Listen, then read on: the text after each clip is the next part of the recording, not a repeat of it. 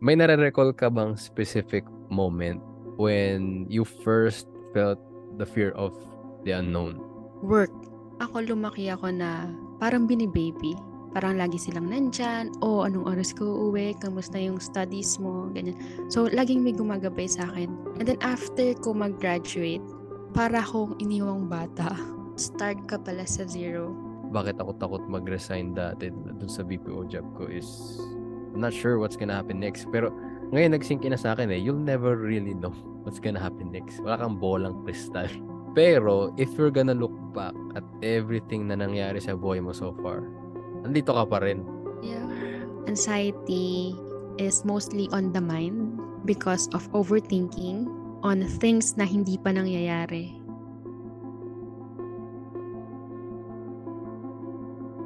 Welcome back sa podcast, guys. Today I'm joined by Mara. And Hi. Is that short for what? Marasigan. Ma- Because my real name is Andrea. I eh, see. nung high school ako, tatlo kaming Andrea. So, tinawag na lang ako sa Marasigan. But, ang haba, di ba, Marasigan. So, na-shorten hanggang naging Mara na lang. So, ah, ang cool. Sige, Mara na lang tawag niyo sa akin. That's nice. Yeah. So, si Mara may sarili din siyang podcast called The Bucket List. Tama, no? yeah. Yeah. So, feel free to listen to that. Follow her podcast as well. And para sa mga listeners natin, Mara, um, can you please uh, introduce mo lang yung sarili mo briefly para sa kanila? Ah, yeah. So, I'm Mara. Currently, I'm working as a civil engineer dito sa ginagawang airport sa Bulacan.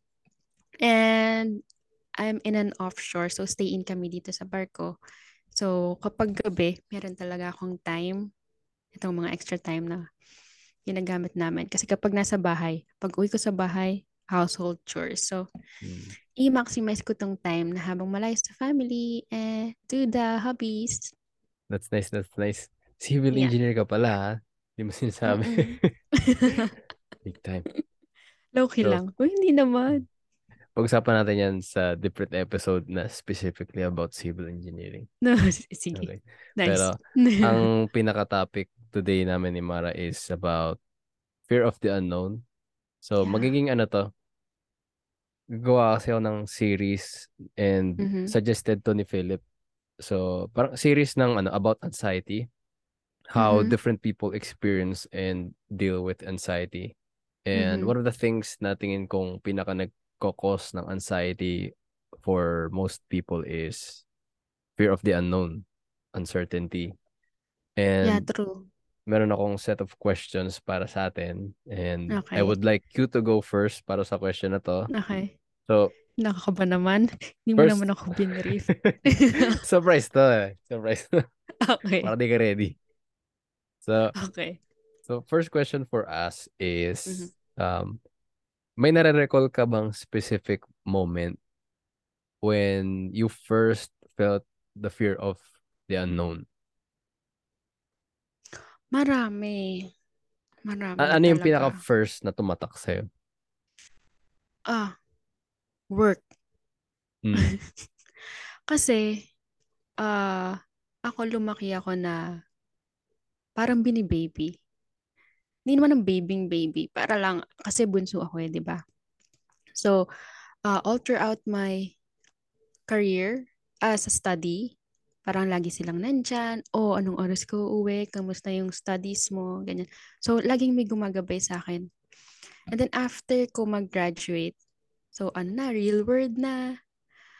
Ah, real world, mag-work na ako. So, wala akong idea paano ba mag-work. Kasi hindi naman tinuturo yan sa school eh. Yeah. Kapag pasok mo sa work, ganito yung gagawin mo. Wala talaga. As in, totally zero knowledge. So, hala, paano ba gagawin ko doon? Pagpasok ko doon sa ah, pag-a-applyan ko, ah, ano po bang gagawin ko? Siyempre, hindi mo pwedeng itanong yun eh. So, doon, unang-una kong natatandaan ang anxiety. Kasi, ah, para akong iniwang bata. Na hindi ko ma-feel na graduate na ako, hindi ko feel na adult na ako. Ah, ito Mm. pala yung totoong mundo. Kasi nung nag-aaral tayo, di ba, pag makapasa tayo sa mga exams, akala natin, ah yes, ito na, nakagraduate na ako, successful na. not knowing na start ka pala sa zero. Stress talaga ako nun kasi pag pumasok ka sa work, wala na. Hindi na ako pwedeng gabayan ng magulang ko. Wala na, wala na sila para tanongin ko paano po ba to. Ngayon, walang pahinga. So, lahat ng nandun, nag expect na ng something from you. Supervisor mo, manager mo. Since uh, civil engineer kami, hindi, hindi ko naman nila lahat. Pero, uh, kapag civil engineer ka kasi, tapos uh, pasado ka ng board, na-expect nila, bigay lang sa ito, o dapat alam mo na gagawin dyan. Dapat alam mo na to basahin. Pero hindi naman kasi lahat is bibukid. Meron pa rin, kailangan mo talagang spoon feed. Kasi ano eh, uh, wala kaming experience. Hindi naman porket uh, board passer, ganyan magaling agad. Kasi 'di ba yung mga tao na iba naman ang field, ang ina-expect oh wow, civil engineer. Ah, paggawa naman ng ganito, ay ang galing naman sa math. Dapat alam niyo to, ganyan. Hindi naman kasi lahat ng engineer magaling sa math. Oo, kaya namin yung mga math, computations. Ma marunong, pero hindi mo masasabing magaling kasi hindi lang naman math yung pinag-aaralan namin. Oo. May mga theories about buildings, houses, ganyan. So, yung anxiety ko talaga nun, uh, umiiyak na ako minsan. Kasi nape-pressure ako. Hindi ko alam kung ano yung dapat kong gawin. Ano bang ina-expect nito? And pagdating kasi sa work, hindi yan puro technicalities. Meron din diyang uh, pakikisama sa mga tao. Ah, ah. Pag, pag nagsimula ka magtrabaho, makakasalamuha ka ng iba't ibang klasing tao talaga. Meron dyan, hindi mo alam kung totoo ba yung pinapakita sa'yo. Since bago ka, isipin nila, kakaya-kayanin ka lang nila to take advantage nila yung pagiging bago mo. So, Totoo. feel, yun talaga yung tumatak sa akin hanggang ngayon. Kapag naman lumilipat tayo ng work, eh, since kaka-resign ko lang before, yun pa rin naman yung anxiety ko. Kapag nakakasalamuha ako ng ibang tao, yun. Hindi ko alam kung paano sila pakitungan kasi hindi ko naman alam kung ano yung ugali nila. Mm. Up to now ba? Parang how were you able to deal with that? Kumbaga, Ah. teka lang, on a scale of, kasi I think, and correct me if I'm wrong, yung Mm. level ng anxiety mo before, Yeah. hindi na siya Mm. kasing ganun ngayon. Kasi Hindi na. pinagdaanan mo na eh. Parang, parang ka Yes, nag-adjust. Mhm. Nakaano na ako, ah, nakaapat na lipat na ako ng company. Mm. So every time na mag-start ako sa company na yun, syempre may anxiety. Pero as time goes by, sa every lipat ko, hindi na ganun kataas yung anxiety ko. So from, if before, first job ko is 11 out of 10. Mm. uh, and then now, this is my fourth company. So I can say 3 out of 10 na. Mm, that's nice. Meron pa rin Pero anxiety, meron pa rin pero? Mm. Hmm. pero alam ko na, okay, I can manage this. It's all in the mind. It's all in the mind. Kasi, ah tao pa rin naman sila and may Pilipino. So, tamang pakikisama lang. Totoo yun. Tsaka sa- sanayan lang yun. Sanayan lang. Meron akong ano, ginagawang parang tactic. Kasi banggit mo, Oo. tao lang din yan sila. Oo. Me- medyo crude, pero ni sinasaksa ko sa isip ko every time. Siguro may Mm-mm. parang boss o ano na nakaka-intimidate. Parang tao lang din yan. Tumatay rin yan. parang ganun. Oo. Yun, yun, yun lagi ko iniisip. Tumatay din yan. Diba sa Tumatay boss? din yan. Din Pare-pareho yan. lang naman tayo. Mabaho din utot niyan. Ah, mismo. Ganun. So, ayun yung technique mo kapag na-anxiety ka sa work. Ah, hindi naman. Pagka lang may, ano, may tao akong parang na-intimidate ako sa kanya tapos nilalagay ko siya Okay. sa parang sa pedestal na parang ayun nga parang tumataas ng sobra yung tingin ko sa kanya in a way na nakaka-intimidate na nire-remind ko yung sarili ko na tao din yan ganito ganyan Oh, that's nice. Try ko nga yan. Yeah it ano eh it takes practice din kasi still working on it naman pero it has improved a lot dahil Mhm.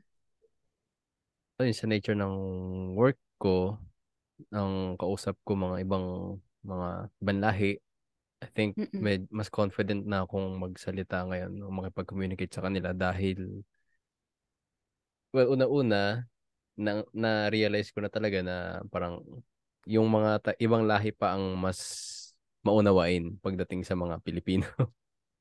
Hindi sila mas ma hindi sila kasing ano paano ba tawag dito? Hindi sila kasing judgmental Yeah. ng kapwa Mhm. mo. Pero totoo yun. Yan na, mm Dito sa current work ko, ah if sa kapwa Fil- Filipino, kailangan natin maglagay ng title like ma'am or sir, Mr. or Miss. Yung mga kawork ko ngayon na Dutch, ayaw nila na nagpapatawag ng Mm. sir or miss. Ah, gusto nila tinatawag mo sila directly sa pangalan nila. As in lahat. Ah, ma- mas matanda man yan, senior man yan, bata. So, tawag namin sa isa't isa is name lang. Kahit manager or boss siya. As in name lang. Kasi gusto nila pantay-pantay lang kayo. Walang, ah, walang level na, ah, mas mataas ako sa'yo, kailangan ganito yung tawag mo. Kasi sa gano'n, nawawala yung intimidation. Ah, ah. Mm. ganda. Mm-mm. Parang, mas, oh, tama ka. Mas okay nga yun. Hindi ko naman sin- nilalahat. Hindi naman natin Ah, ah, nilalahat. hindi naman nila. lahat. Okay na, okay naman yung ibang lahi kaysa yung ibang Filipino. Mm, that's true. Ikaw, saan kan, ah, anong tumatak sa'yo Well, for the isa, first question? isa talaga eh. Isa ang sa lahat ng anxiety ko sa buhay ko, ito yung pinaka tumatak. I'm not sure if napakinggan mo na yung na-share ko to sa isa sa mga previous episodes, pero Mhm. it's about faith, religion, and me and my girlfriend. Mhm. Kasi yung girlfriend ko talagang born again Christian sa siya. Tapos Mhm. really religious household sila.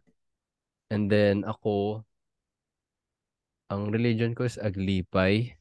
Pero hindi ako naging ano eh. Hindi ako laki sa church. Na- Na-invite sa church, sinasama ko lolo ko. Pero I never understood the concept of why.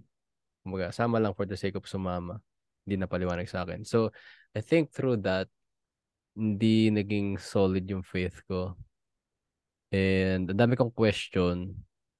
Tapos, di ko matanong tong question na to sa mga relative or parent dahil pag tinanong ko, natatakot ako itanong to dahil baka isipin nila antichrist ako or something. Mhm. When in reality, I'm just plain curious lang. Kumbaga, Mhm. faith is really complex eh. So, ang dami kong question. Wala akong mapagtanungan. And then, umabot sa point na yung binring up ko siya sa girlfriend ko na sabi ko, yung faith ko is agnostic. I'm agnostic. So, you aware ka sa term na yan, agnostic. So, in, in the middle. Hindi ako antichrist. Pero hindi, hindi rin ako. Basta in the middle ako. Ah, parang neutral lang. Oh, neutral ako. Mhm.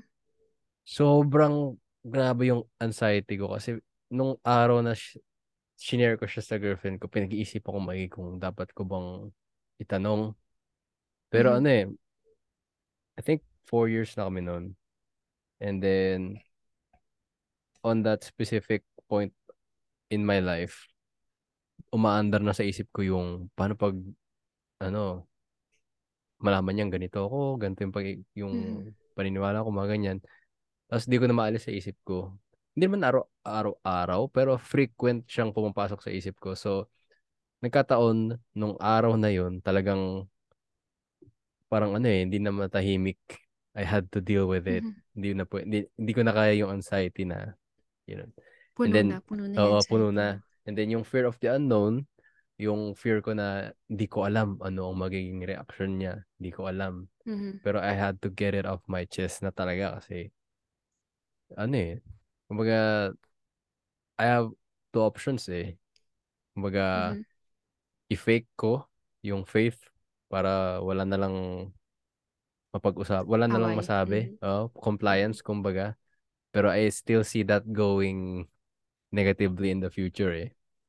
Yeah. Or And it's not healthy for Oo. you. It's- yeah, oo. Or I can be upfront, maging honest, and then kumbaga kung kami talaga, parang pa- mapag-uusapan namin to ng maayos. And then, ayun, na, na, na-share ko sa kanya. So, Mhm. Sobrang grabe yung anxiety nung araw na yun.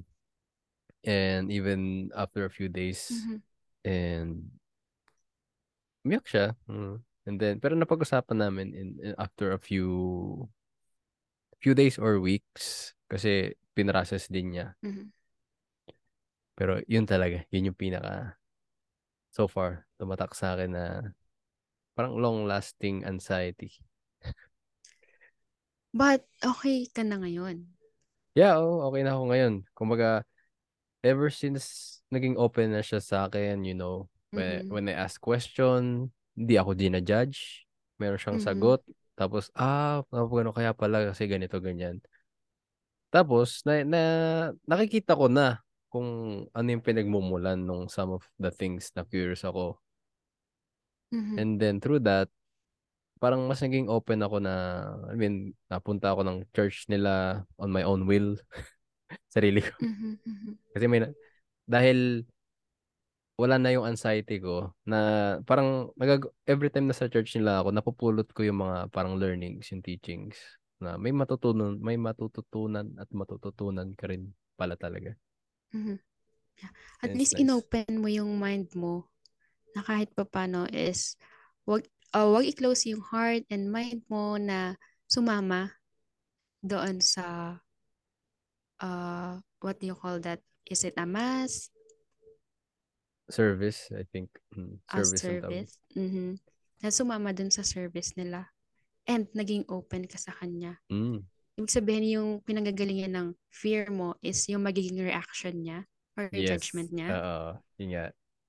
Parang, kumbaga, di ko alam ano yung magiging reaction niya eh. Or, Mhm. nag-iimbento ako ng magiging reaction niya sa isip ko. At yun yung nagiging cause din ng Mhm. anxiety. When in reality, hindi ko naman talaga alam ano yung kalalabasan. Mhm. I just had to go through it, deal with it.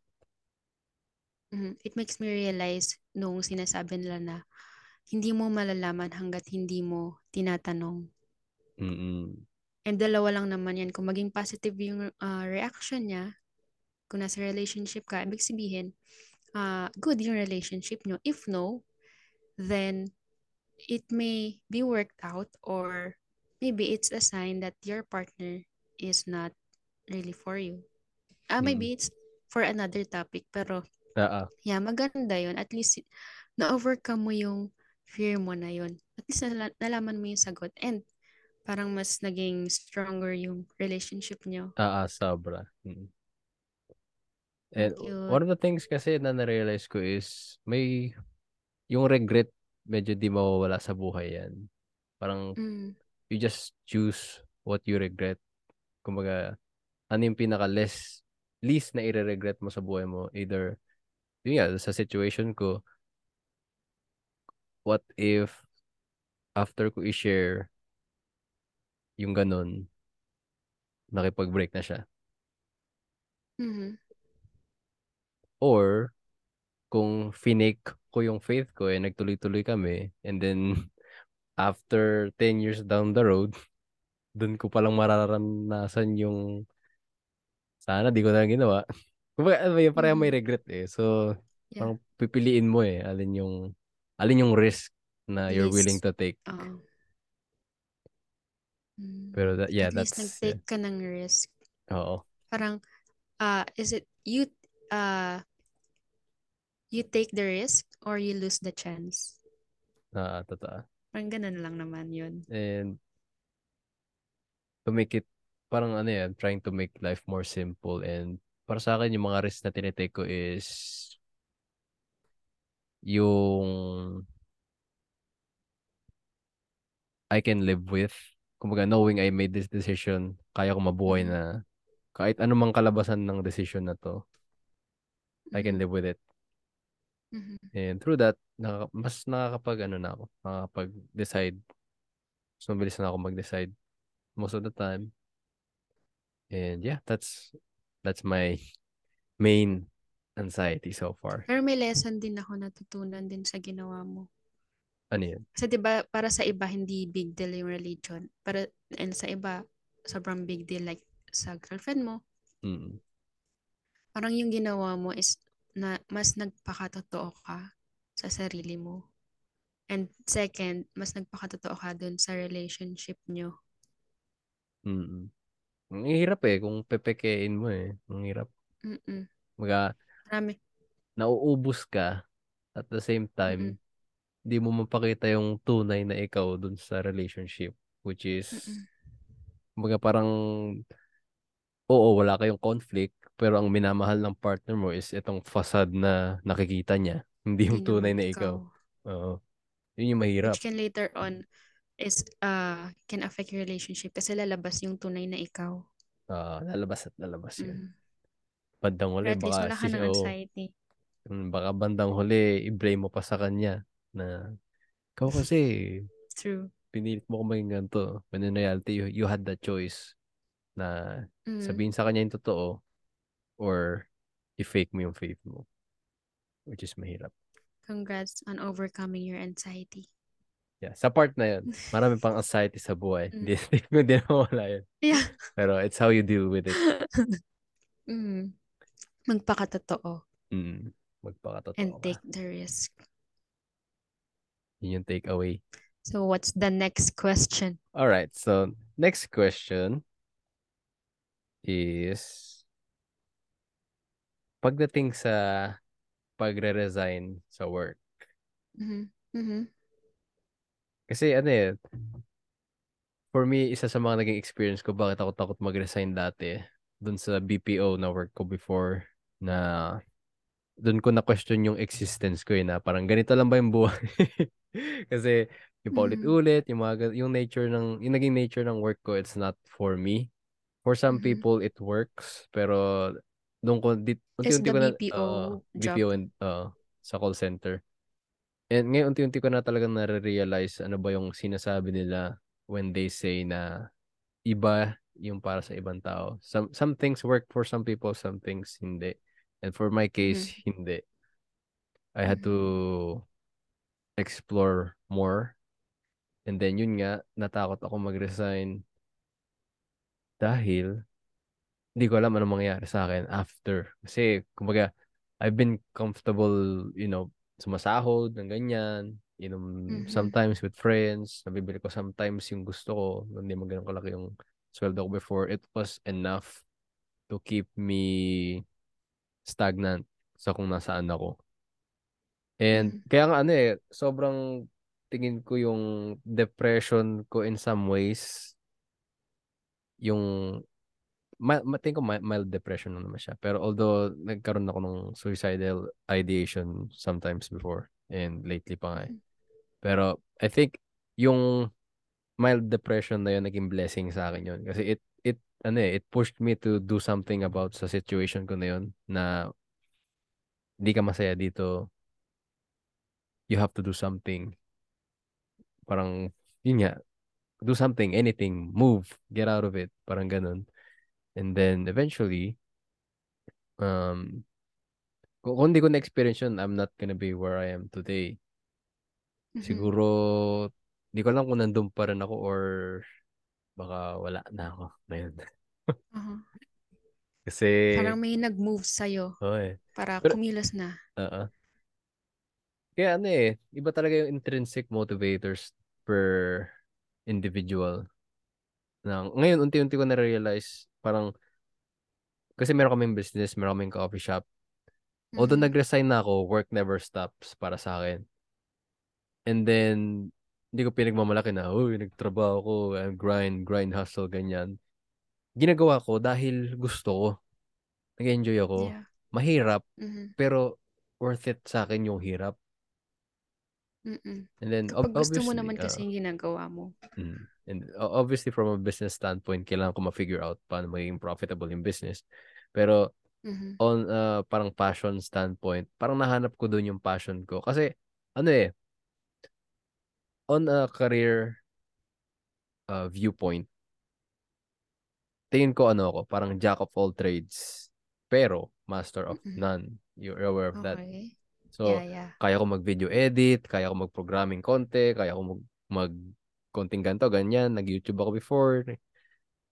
a little bit of everything, pero never ako naging yung sobrang galing at something. Mhm.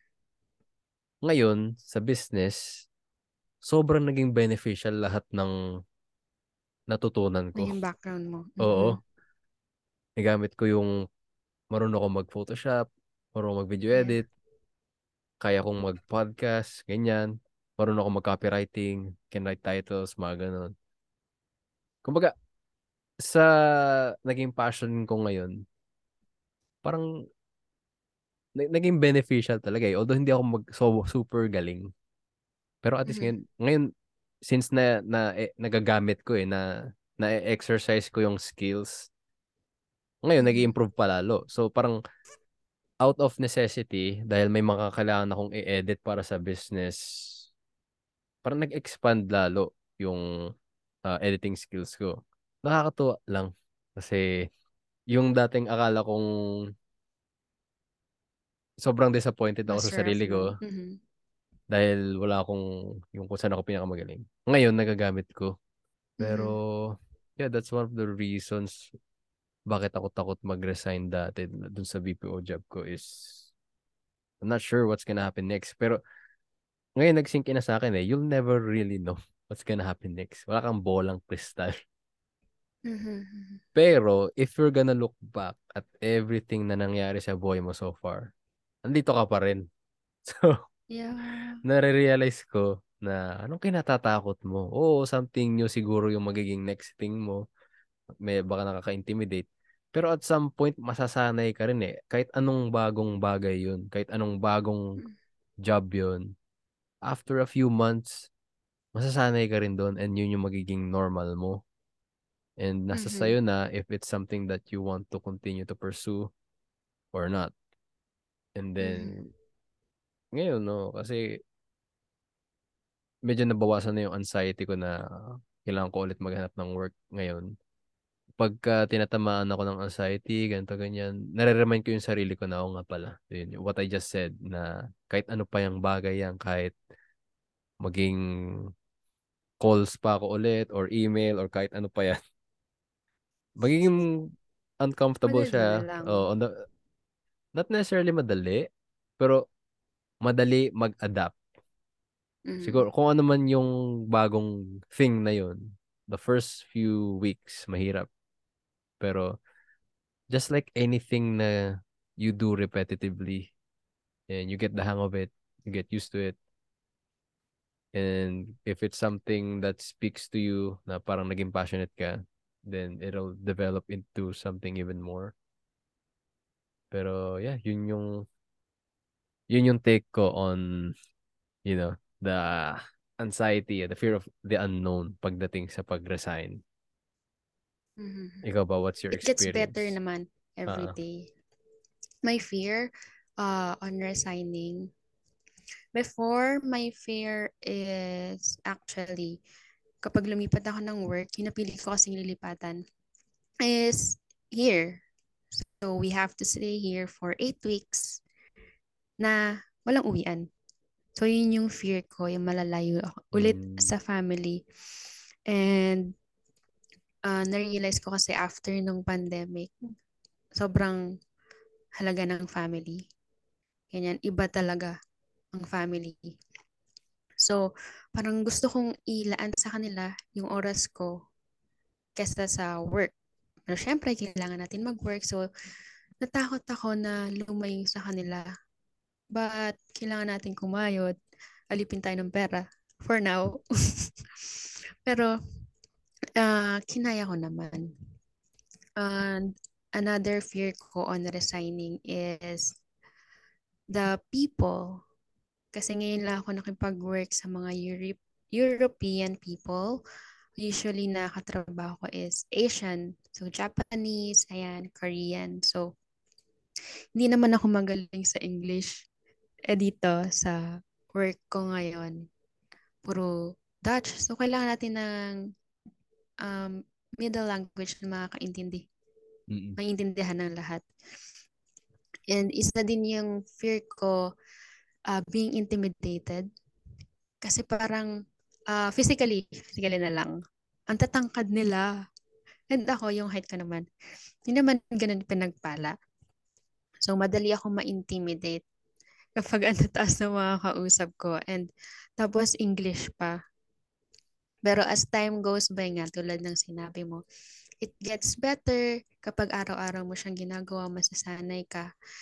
And thankful naman ako at nag-take ako ng risk kasi maliit na bagay lang yun uh, kinakatakot ko. Mm. Language barrier, tsaka intimidation on physical appearance.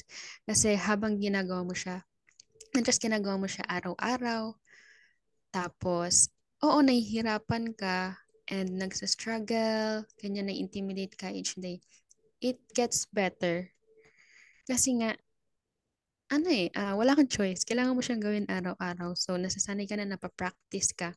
And ang maganda doon, uh, hindi mo lang siya ginagawa kasi kailangan mo sa job. Kundi, everyday, na-absorb mo siya as development and growth for yourself. Mm. Pero other than that, uh, may fear. Yun lang, malayo sa family. Thankful ako sa internet and sa technology natin ngayon.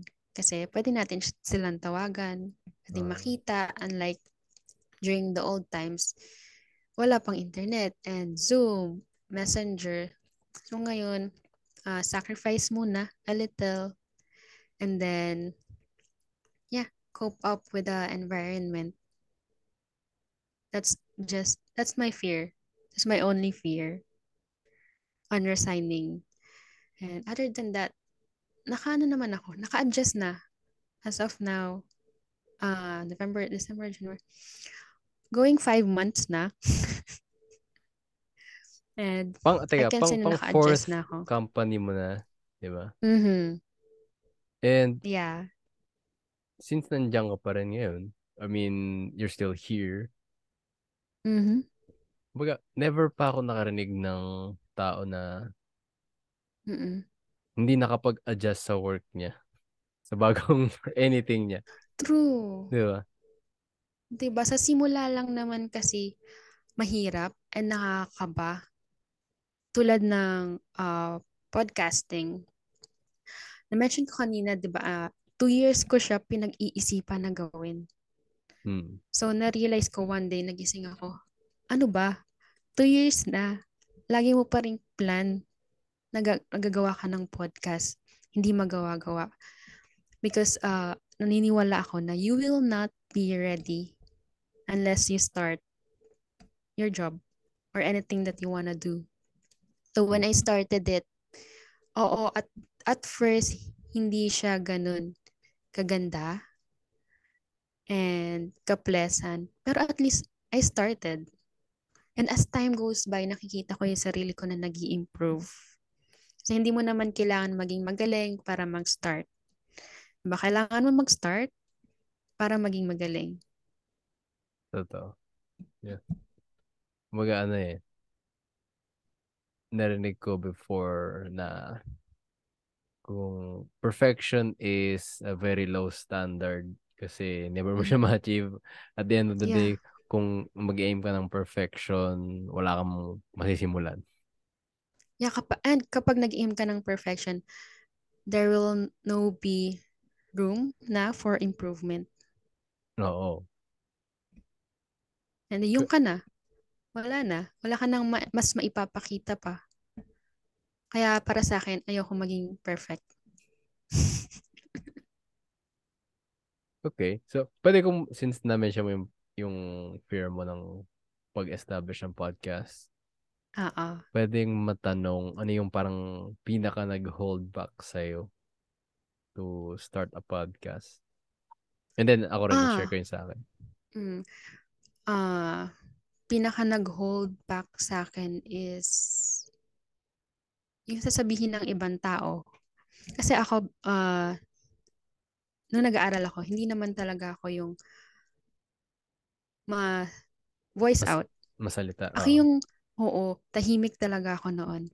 Not until na nagkaroon kami ng debate sa school. So, mandatory yon So, lahat kami kasali sa debate. And that debate, uh, I found myself going out of the box because nakapagsalita ako, nakapag-debate ako sa mga kaklase ko. And na-realize ko, oh wow, kaya ko naman pala magsalita and i-voice out yung uh, nasa isip ko. So from that on, uh, ini-improve ko yung communication skills ko. Tapos, uh, meron akong sideline eh. Actually, nag-financial advisor din ako. And during that uh, financial advisor time ko, nagkaroon kami ng seminar or meeting. And then, na-assign ako na mag-speaker. Not necessarily a speaker. Kumbaga, part lang ng program. And then, nag-start din ako na mag uh, salita doon. And then, actually, they liked my voice. Kasi nag-practice ako noon. Mm. And then, doon ko naisip na, oh, bakit hindi kaya ako mag-podcast? Kasi mahilig ako mag-bike, tapos mahilig ako magsalita na and mag-share ng mga uh, nasa isip ko and experiences sa iba't ibang tao. That's why yung podcast ko is also named Bakit List. Actually, actually it sounds like bike. Bakit. Bike it. Mm. So, naisip ko habang nagbe-bike kasi ako, marami ako naisip na ideas that I wanna share with people. So, pinangalanganan ko siyang bucket list. And then, uh, nung nagsimula ako ng podcast ko, sabi ko, sige, start ko na to. Kahit pangit, kung ano man sabihin ng ibang tao, okay, huwag ko na lang isipin yun. Ang mahalaga, ma-start ko to. And then, kung may feedback sila, tsaka ko na lang improve. Then after that, yun, nagtuloy-tuloy na. Kapag gagawa ako ng next episode, it will be based on my experience and yung mga problems ng ibang tao. Nasagutin ko based on my experience para ma-share ko din kung ano yung natutunan ko dun sa pinagdadaanan nila ngayon. Then ngayon, medyo okay-okay na. Nakapag-adjust na ako. Kaya ko nang i i-combine yung mga ideas ko and i-voice out. Na mas nagiging ano na, mm. mas nagiging fluid na yung pagsasalita mo on specific topics. Oo. Di ba? Mm-mm. May kailangan ng practice pero at least hindi na katulad nung nagsisimula ako na hindi ko talaga kaya. Same Ng naman. impromptu. uh, same. Same ako dyan. Actually, Mm-mm. dati nag-start kami ni Kim, yung friend ko. Mhm. Meron kaming set of topics na tinatakil. Nakalista lang. Tapos, bahala na kami kung anong Ah. pag-usapan namin tungkol sa topic na yun. Mm-mm. Ay, galing. Mm. Pero ano yun, ang daming pagra-rumble. Ganun. Marami akong in-edit sa mga That's episode nice. Kasi, minsan, pag, nung pag ina-analyze ko again, ang dami kong sinasabi na paulit-ulit. Mga ganun. Mm-mm. And, Ganun pero, naman talaga oo. kapag ah, nagsisimula. na, ah, totoo. Kaya ngayon, pero ngayon nasanay na ako. So, sa akin naman, pag yung, dati rin ako nag, ano eh, nag, naging skeptic mag-podcast. And Mhm. actually, yung, yung first episode ko, as in yung pinaka first episode ko dito is, Yung unan mo pang podcast channel. oo, actually, Ah, eto, eto na rin yun, iba lang yung pangalan. Kumbaga, nire, af, mhm. on episode 3 yata, saka nabuo yung kung ano na siya ngayon, Filipino Millennial Mindset. Pero dati, yung initials lang ng pangalan ko, ARJB Podcast lang siya. And then, Mhm. yung pinaka talagang episode ko nung una, nagrant lang ako about sa mga insecurities ko, lalo na sa sa acne ko, yun talaga. Kung maririnig mo ako, nagraramble lang ako na parang sobra yung frustration ko na bakit ba ako ganito, ganyan, ganyan. Pero, Oo. one of the reasons na ba't ako nakakapag naka-experience ng parang doubt na bakit ba ako magpa-podcast is Mhm. you mentioned parang ano, yung nasi-share mo is through experience na. And through that, parang mas Yes. okay ka nang mag-share on your podcast. On Mhm. my side naman, yeah, I can share through my experience. Pero ang naisip ko before, parang baka irrelevant to sa makikinig, mga ganun. Kumbaga, yung imposter syndrome na sino ba ako para sabihin itong mga ganito. And then, na-realize ko na yung mga sinasabi ko, yung experience nga natin ngayon, it's best suitable Mhm. to help yung kung sino tayo dati. Ang ganda ng ano eh, narinig kong quote na to na parang you're ano, you're most capable or you're most yun na lang, you're most capable of helping the person you used to be. Tumatak sa akin yun. And through that, whenever I say something, it's intended to help siguro yung younger version ko na talagang lost nung Mm-mm. teenage years niya or early adult years or kabataan niya. Dahil because of many things, a broken family, ganto ganyan.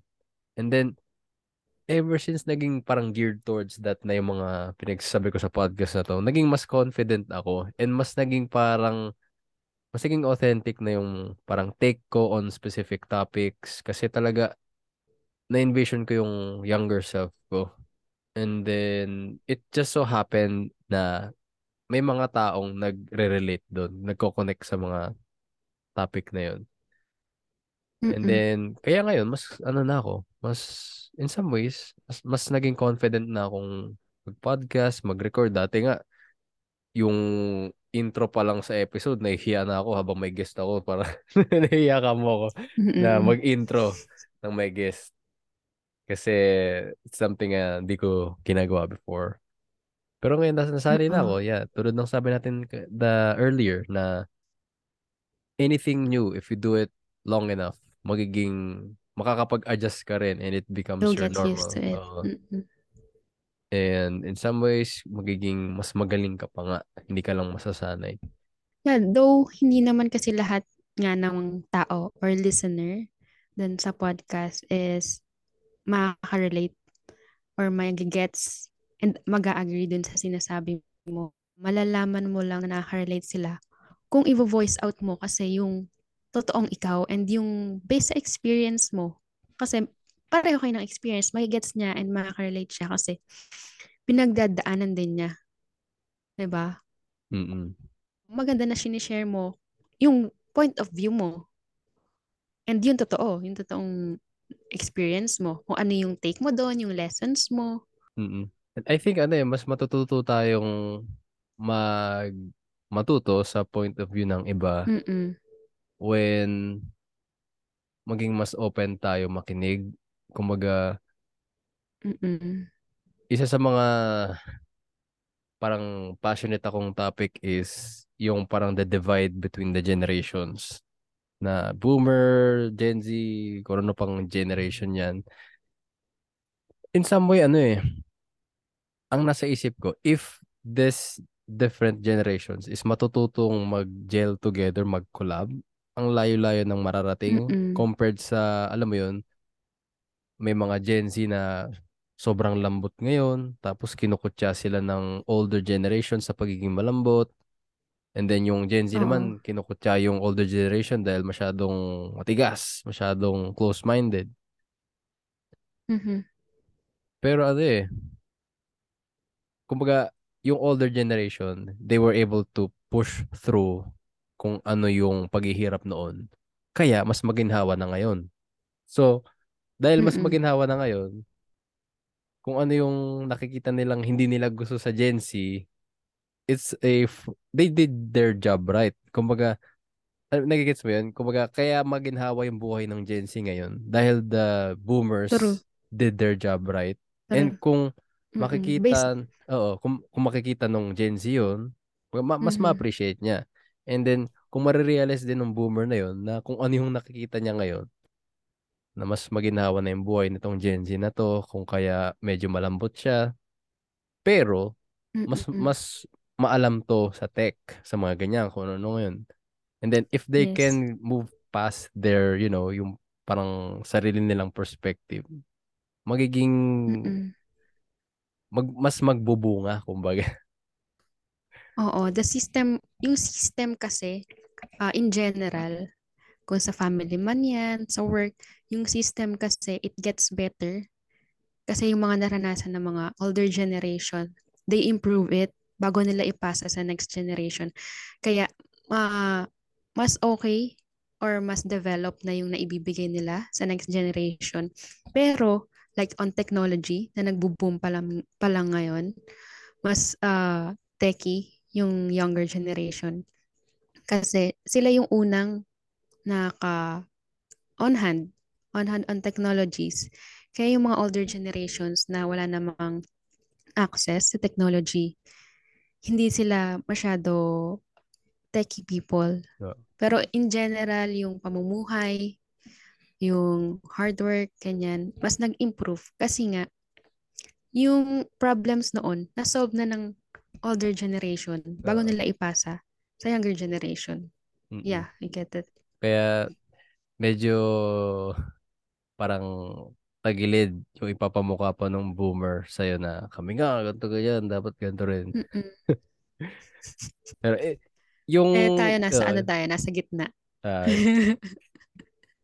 magagets mo rin, pero yun nga, sana each generation can look past beyond their own perspective and ma-realize Mm-mm. nila na ano nga eh, kung mako-combine nyo nga yung mga perspective nyo, mas malayo pa yung mararating nyo. Pero True. ano eh, kasi meron kaming, meron kaming employee, kasi di ba may business nga kami. Mhm. And then yung employee namin, nasanay siya sa chillax na setup. Pero Mhm. ngayong medyo pag dumadami na yung na-order na customer, tapos parang nagko hindi naman siya nagko-complain, nagsasabi lang siya na medyo nagsa-struggle siya dahil sunod-sunod. Eh, nasanay siya sa chillax. na, na Mhm. parang pili ko lumitaw yung pagka ano ko eh pagka matanda ko sabi ko Kent yun Oh. talaga ang tunay na trabaho sabi ko pero Hindi ka naman yun. nagalit. Quiet lang siya. Mm. Pero hindi ko naman sinabi in a way na at least I think so na pinakumukha ko sa kanya. Pero uh, yun talaga eh may may ano eh may dadating at dadating sa buhay na hard work is always gonna Mm-mm. be there. Kakailangan talaga siya part siya ng buhay. Mm-mm. Pero parang yun yung medyo ano eh struggle no na parang Di kasi meron kasi Feeling mga ko, meron kasi mm-mm. mga extreme eh. Meron mga and this is mild. this is true for both boomer or Gen Z. Tinetake nila to the extreme kung ano man yung perspective nila. Mm-mm. And yun yung unhealthy. Feeling ko, isa din yun sa reason sa, ng anxiety ng mga tao is ayaw nila mahirapan or takot sila na mahirapan. No.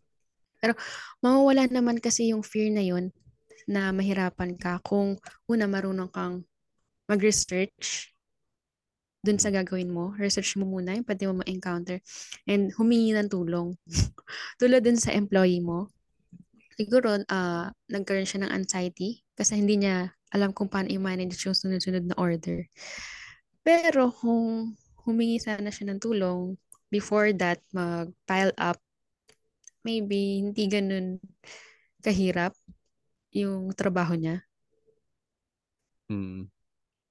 Pero some things kasi talagang you learn through experience. Di ba?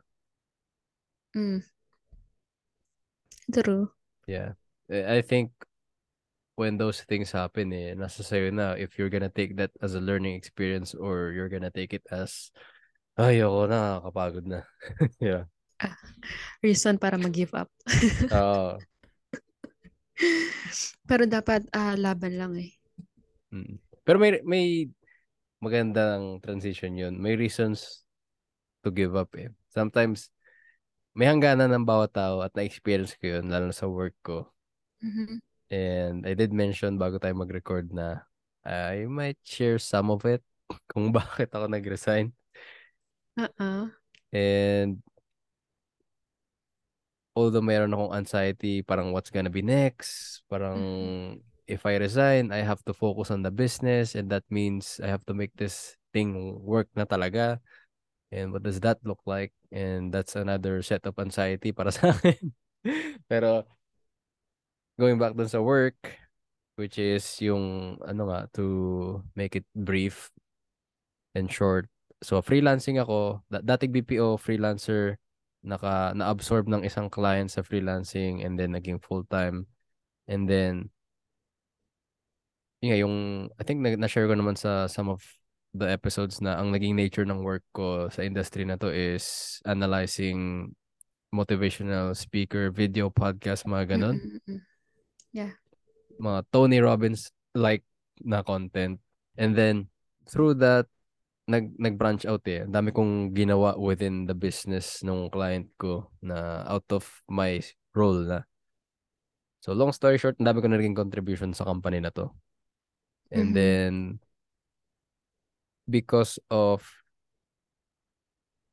how they deal with certain issues. Ako yung taga-bring up ng mga difficult situations dati. eh. Kasi may, pag between me and my coworkers, Mhm. meron mga nagpa-pile up na parang hinanaing na si ganito, yung assistant nung client, nung CEO, which is yung partner niya.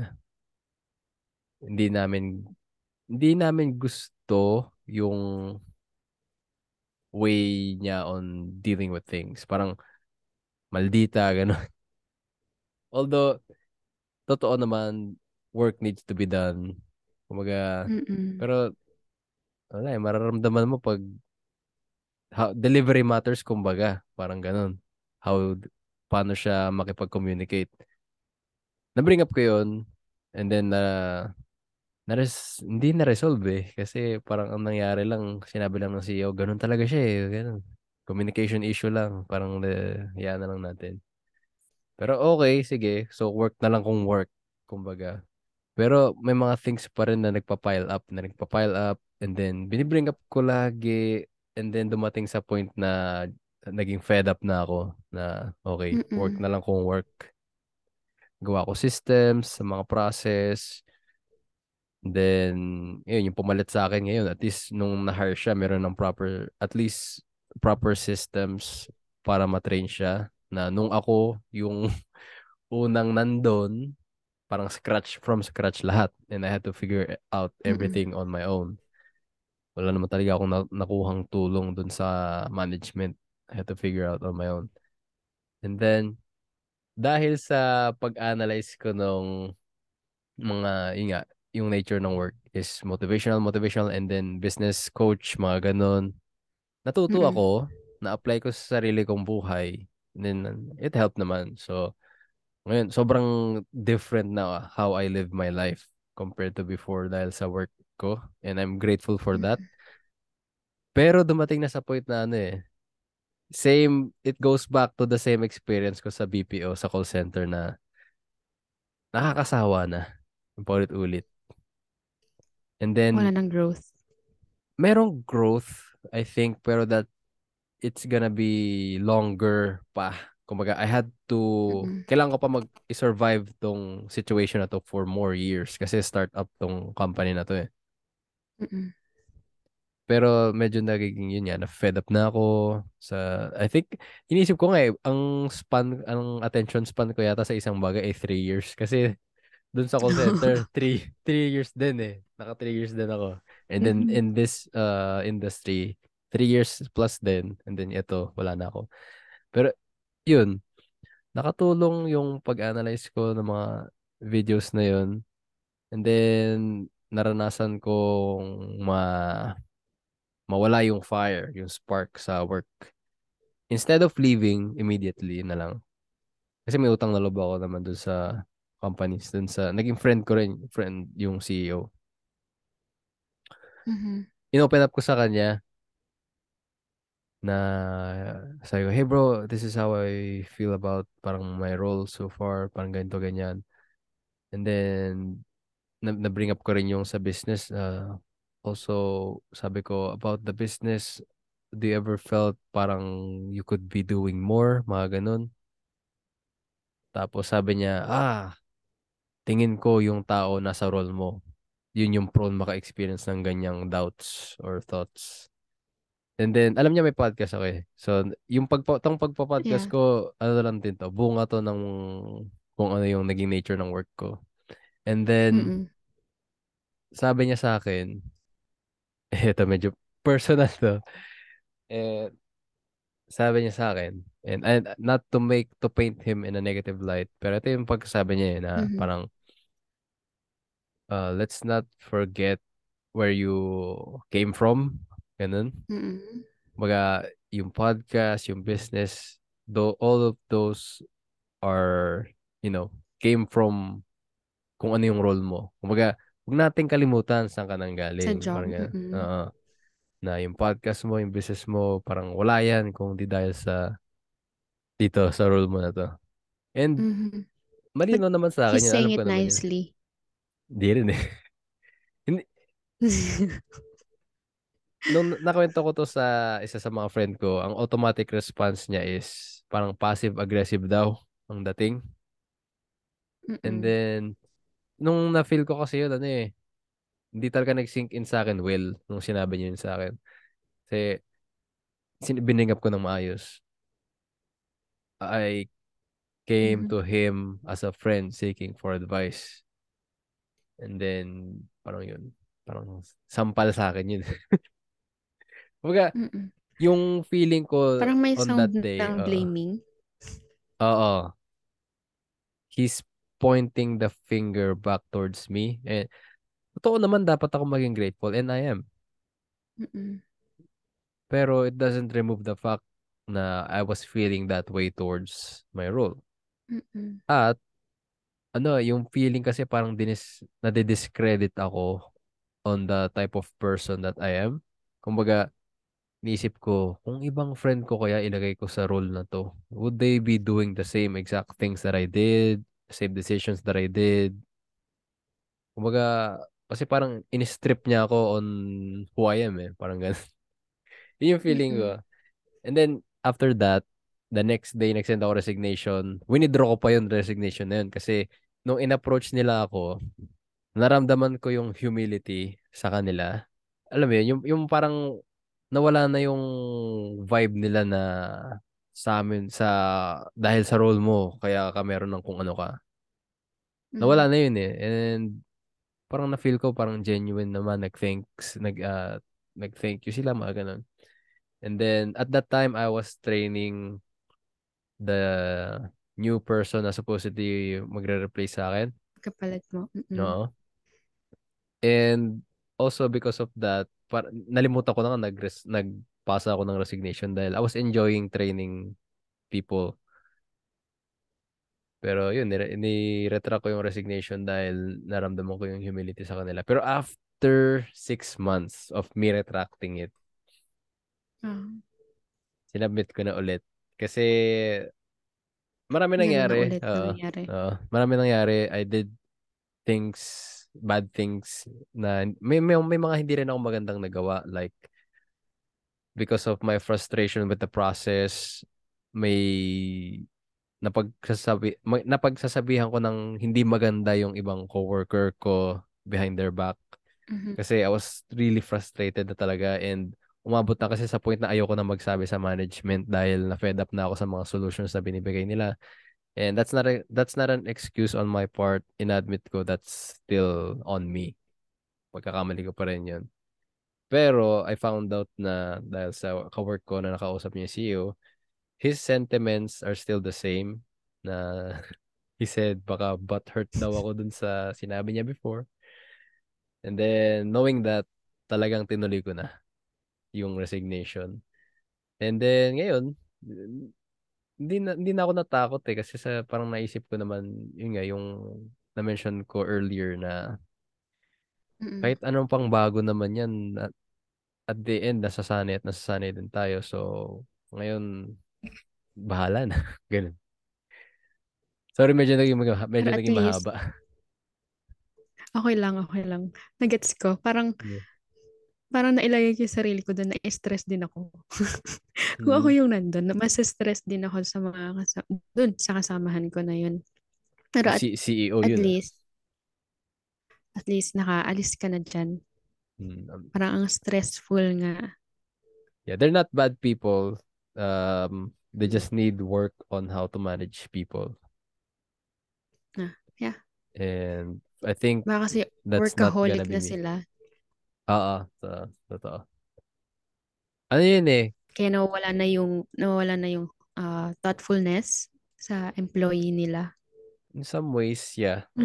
Kasi hindi, la, hindi lang naman ako yung ganun yung nafe-feel sa pinapakita nila. So I think Mm. they really need to work on that aspect kung gusto nilang mag-retain ng people in the future.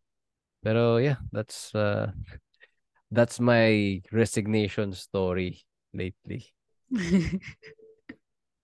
Ang bigat Pero din pala. pero ano masarap sa feeling na hindi na ako nag parang naglalagay ng wood sa fire na eh, kahit ano pang negative ang i-bring up nila sa akin, okay na ako. Grateful ako sa naging, naging experience ko sa company na to. Anything negative has nothing to do with me na. And I hope the best for them. Mas ano ako, mas disappointed ako na ganun pa rin yung tingin ng CEO on my achievements. Mas di- more on disappointment rather than hatred ng galit. And I I'd rather be disappointed than angry. Oh. Mas mabigat kasi kung galit yung Another nararamdaman mo eh. Yeah. Yeah. Kung Parang disappointed may ako, wala. oo. lumiliit yung mundo mo. What do you mean by that? Parang kung may kagalit ka, syempre kung may kagalit ka, iiwasan mo siya, 'di ba? Iwasan mo siya makita, iwas, iwasan mong maka-interact siya. So, Mm, parang ah, lumiliit yung mundo mo. Kung disappointed ka, ah, i-work out mo yung ah, reactions mo sa mga nangyayari sa paligid mo. ah, totoo. Kumbaga, mm, I think para sa akin hindi ako yung in a way na pag may nakita akong parang post niya, may masasabi Mm-mm. akong hindi maganda. Kumbaga, Oo. yun. Ayoko ng ganun. Mas okay na ako sa I'm at peace. Yeah. So yeah, that's So, learning on this discussion about anxiety, ako, ah meron akong ah, learning or takeaway. So, for me, anxiety is mostly on the mind. Kasi mm, anxiety, nagkakaroon ka because of overthinking on things na hindi pa nangyayari.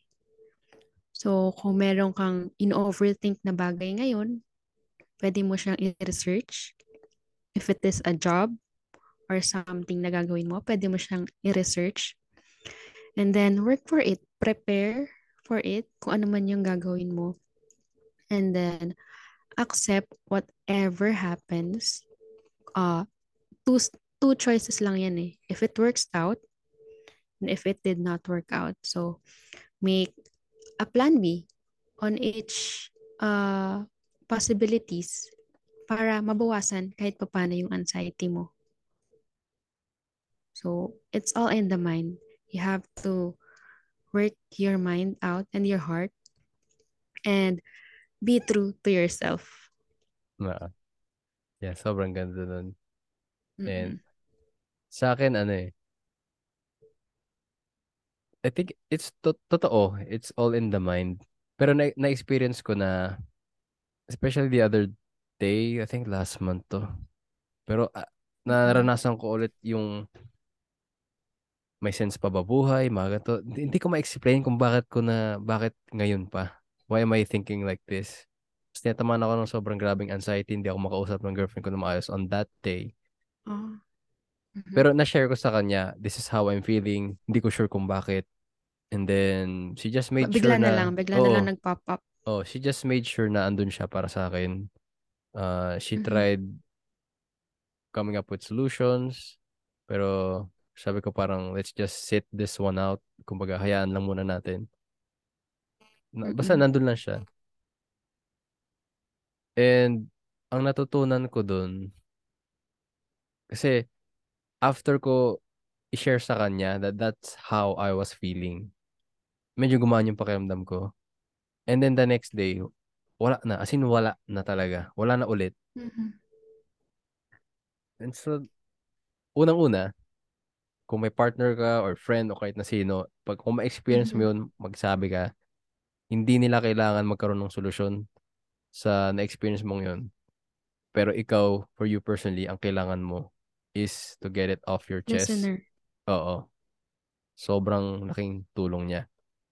And if you're listening to this and ikaw yung nasa receiving end nun, makinig ka lang dun sa partner mo or friend mo na mag, mag-open up sa'yo. Laking bagay na nun. You don't have to have all the answers to everything. Kung baka tinatamaan ka ng anxiety na ano bang sagot ko sa tao, sa problema ng taong to, Mhm. you don't have to have the answers. And then my second takeaway is